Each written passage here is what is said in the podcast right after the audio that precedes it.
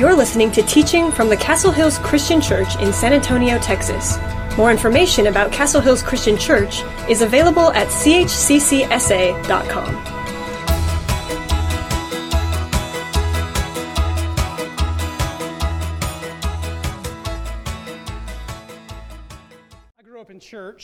Uh, some of my earliest memories were attending church with my family. When I was really young, uh, my parents went uh, to one of the communities just north of where I grew up and helped start a church. And so, exposure to church and, and knowing what it means like to be in church as a child is something that I know just kind of internally. And you know, there's some rules that we teach children to help them like acclimate to being in church. Maybe you've heard some of these around here, even like don't run in church. I heard that all the time as a kid because I ran everywhere um, and you weren't supposed to run in church. That was like the big deal, right? Uh, the other rules that I kind of just was taught pretty early is that when you're going to pray, what is it you teach a child? Bow your head, close your eyes, right? And so just kind of, that was something that was just, I heard that all the time when I was a kid. Bow your head, close your eyes. Bow your head, close your eyes. And that was how I was taught as a child. When you prepare yourself to pray or when someone else is praying, you're taught bow your head and close your eyes. I had a friend named Sean, and Sean's family didn't go to church. Um, and so when I was young, I, I, decided to invite Sean to church with me. But because I knew, just as a young child, I even knew that this, this friend of mine, Sean, didn't know the rules of church. I knew this. And so when we get to church, I was really concerned about him knowing what to do. And I, I think it came from a good place, right? But I, when I sat with him, I wanted to make sure he knew, like, hey, this is what we're doing right now, and this is what we're doing right now. So someone gets up to pray during the church service. And I, I just, I'm like, Sean, bow your head, close your eyes.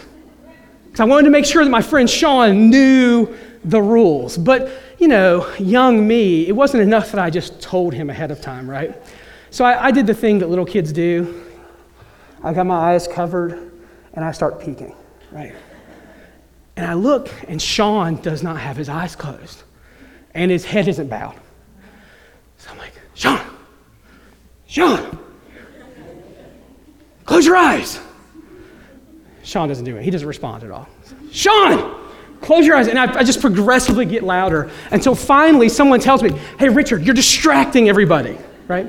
See, I had learned the rules about being in church. I, I knew how I was supposed to behave and what I was supposed to do. But somewhere along the way, I had missed the point, right? We don't tell kids to bow their head and close their eyes because the Bible has some verse, thou shalt close your eyes and boweth thy head when thou pray to me, right? Like, that's not a rule from the Bible. We teach kids this because we understand that children get distracted really easily. And I guess it's probably not just children, right?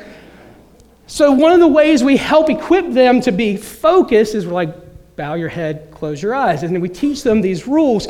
But I had missed the point. To me, the point was that my friend Sean needed to know at that very moment to bow his head and close his eyes. And I think sometimes we go through these rituals, we have these practices or these rules or these ideas that we've constructed about what it means to be a Christian, to be a follower of God, to be active in a church. And we go through all of these practices, but sometimes, occasionally, we miss the point. We, we just miss the reason why those things exist. We've been in this series where we're going through the life of Peter. And, and, Peter is a really interesting character. He starts with his call from God. He's, he's by the sea, he's a fishing, which is his occupation. And, and Jesus calls him to be a fisher of people, and he leaves behind everything. And he's got this interesting story where Peter has this unique connection with God. If you were here last week during our family Sunday, Ronnie shared with us about this moment in Matthew chapter 16 where Jesus is asking the disciples to tell everybody who he, who's been, people have been saying he is. And Peter pipes up when Jesus asks, who, are you, who do you think I am? He pipes up and goes, You're the Christ, the Messiah, the anointed one, the Son of the living God. And so Peter seems to have all the right answers, he has all the right information. But it doesn't take very long in Peter's story for Peter to begin missing the point again. So this morning we're going to look at three stories from the life of Peter. Three stories in the life of Peter where I think that Peter just shows that he's missing the point. Story number one is in the same chapter we looked at last week, Matthew chapter 16. So basically, after this declaration, this bold declaration by Peter that Jesus was the Christ, the Messiah, the anointed one, the Son of the living God, Jesus begins to tell the disciples that he's on his way to Jerusalem to suffer many things from the elders and the chief priests and the scribes and to be killed, and on the third day to be raised. And you got to imagine this was shocking information for his disciples because just because they understand that he's the Messiah doesn't mean they fully understand what he's going to do. So, Peter in Matthew 16 22 says this, and Peter took him aside and began to rebuke him, talking to Jesus here, saying, Far be it from you, Lord, this shall never happen to you. Peter rebukes Jesus. I want that to just sink in for a second. Peter rebukes Jesus. See, what we find out from Peter really early on is that familiarity does not equal respect. Peter was really familiar with Jesus. So much so that just a few verses earlier, he correctly identifies who Jesus is when no one else seems to get it. But that doesn't mean that Peter actually respects Jesus. There's an old saying familiarity breeds contempt, and there's a reason that saying exists. I remember when I was a teenager, I had a teacher I loved. He was, he was my favorite teacher in the world. He was my social studies, my civics teacher, my sophomore year. And then my junior year, I had him for AP US history. Mr. Hawkins was his name. He was a, uh, one of the football coaches. He was a great teacher. He ended up being a principal at a school some years later. But I just admired everything about Mr. Hawkins. During my senior year, when I was grown and out of his class, I saw him in the locker room one day. I was taking a, a PE class, a, a weight training class, and he just happened to walk into the office there in the locker room. And I said to Mr. Hawkins, Hey, Mel, his first name. Hey, Mel, how's it going? And he just gave me that look. I don't know if you've ever gotten this look from a, like an authority figure. And it wasn't like the I'm angry look, it's the I'm disappointed look. And Mr. Hawkins turns to me and says, I'm glad to see my former students still respect me, and walks out. I was crushed. I was broken because here this person was that I actually did respect, but because I'd become so familiar with him, I forgot the dynamics we were in. So the next day, I go to apologize to him, and I find out from him that the reason he was so hurt by that is because there was a ton of other students around that didn't know him well. And I had taken my familiarity with him and put him in a position where he could be disrespected, not just by me, but by so many other people. See, I was so comfortable with him that I was arrogant about our relationship.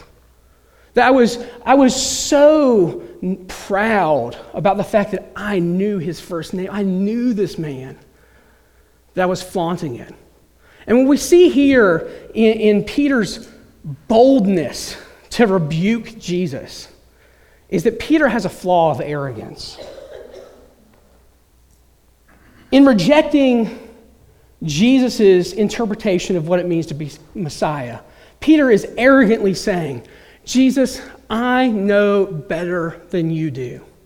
I know better than you. You think that you're on your way to Jerusalem to die, but that's not what's going to happen. I would never let that happen. I have a better plan. I'm going to handle this.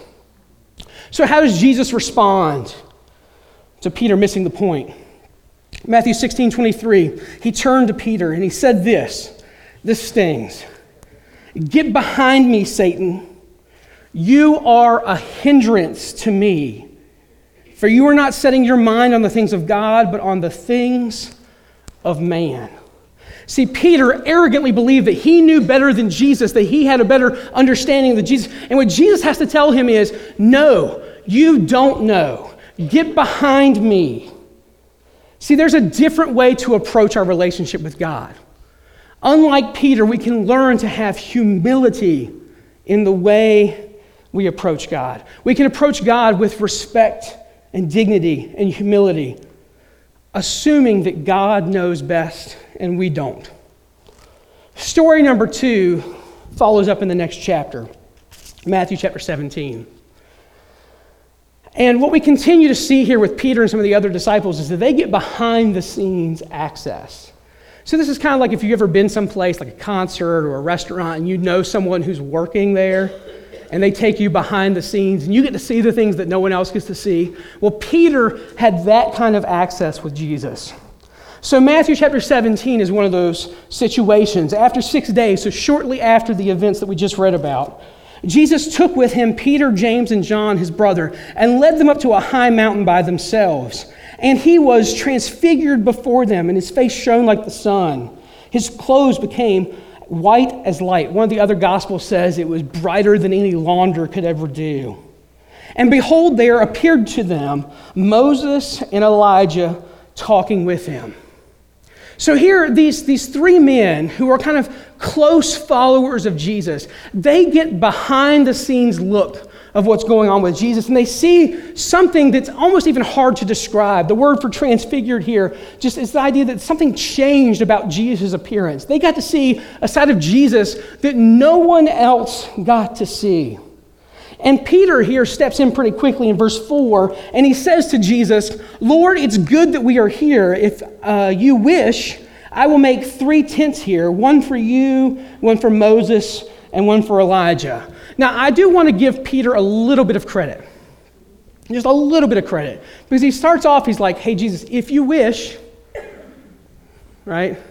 He's learning a little bit. He doesn't want to be called Satan again.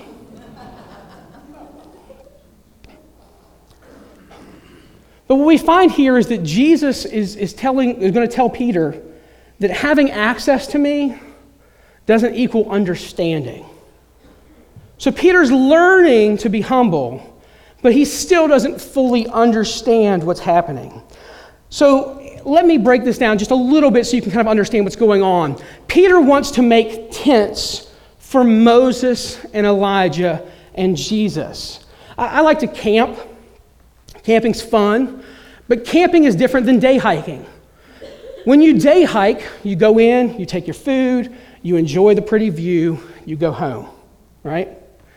Peter wants to set up camp because he wants to prolong this experience. And not only does he want to prolong the experience, but he wants to make something not just for Jesus, but for our honored guest here, Moses and Elijah.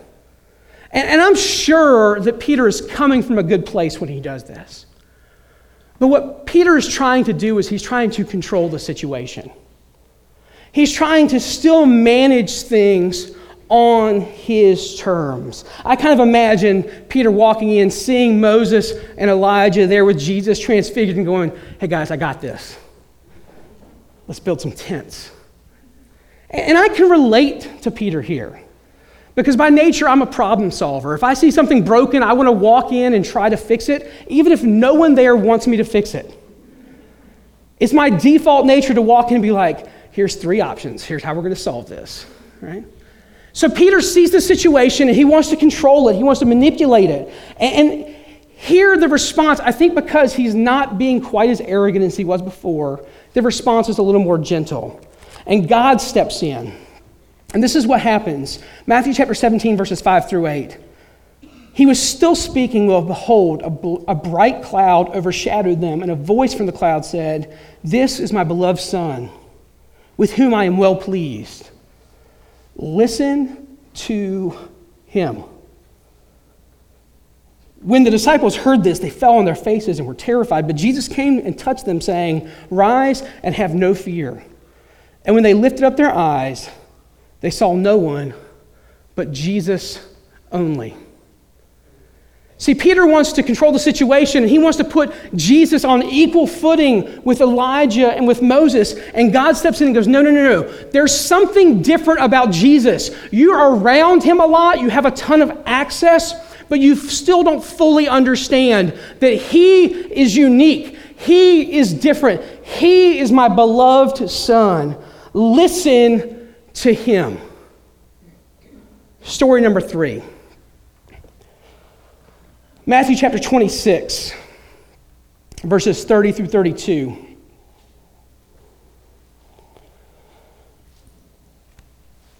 This is closer towards the end of Jesus' ministry. They are having quality time among Jesus' closest followers. Verse 30 says this When they had sung a hymn, they went up to the Mount of Olives, and Jesus said to them, You will all fall away because of me this night, for it is written, I will strike the shepherd, and the sheep of the flock will be scattered. But after that, I am raised up, and I will go before you to Galilee. So Jesus here is once again delivering a difficult message to his followers. Something bad is about to happen to me, and because of that, you're all going to run. You're all going to be afraid. You're all going to be scattered. And this is where Peter steps in. Verse 33 Peter answered him, Though they all will fall away because of you, I will never fall away. You get what he does there? He throws his other disciples under the bus. Those losers over there, they'll scatter. Not this guy. Jesus said to him, Truly I tell you, this very night before the rooster crows, you will deny me three times. So Peter's like, I'm never going to run. He's like, Nope, three times. Peter said to him, Even if I must die with you, I will not deny you. And then all the other disciples were like, Yeah, me too, me too. They all said the same. If you know the rest of the story, you know that talk doesn't equal commitment. In this moment, Peter talks a big game, but talk doesn't equal commitment. Maybe those of you in the room who are married can relate to this. On my wedding day, I was nervous. Sarah had nerves the week before, but she was resolved on the morning of. I was completely chill all week, and the morning of, butterflies and anxiety and nervousness. And looking back, I think, I think it's really interesting that all the anxiety and all the jitters weren't about the marriage, they were about the wedding. I was worried about getting up in front of people and committing my life to another human. And I was worried about the nuances of the wedding and the, the, nuances of, of the details of what was going to happen on that morning and in that moment. But the reality is, getting up and saying I do is easy. Getting up in front of a crowd of your friends and family and saying, Yes, I will marry you, that's the easy part. The difficult part is walking in marriage day after day after day after day, year after year after year. The difficult part is going through loss of job, loss of parent, disciplining kids, disagreement about things, finances, and finding the will to get up and say, I do. See, Peter, in this moment, he has overconfidence.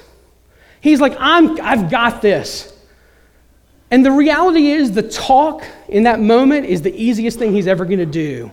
The follow through is where the difficulty comes. The commitment is where the problems are. The day to day commitment to Jesus is what is so difficult.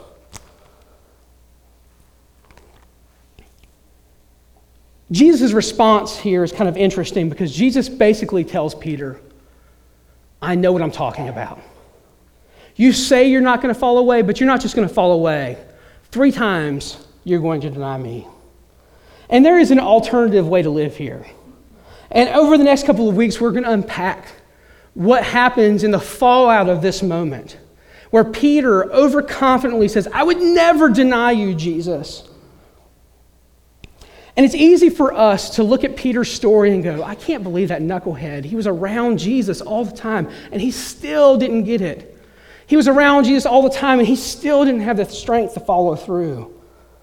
But I want us to think for just a second here about how often we miss the point.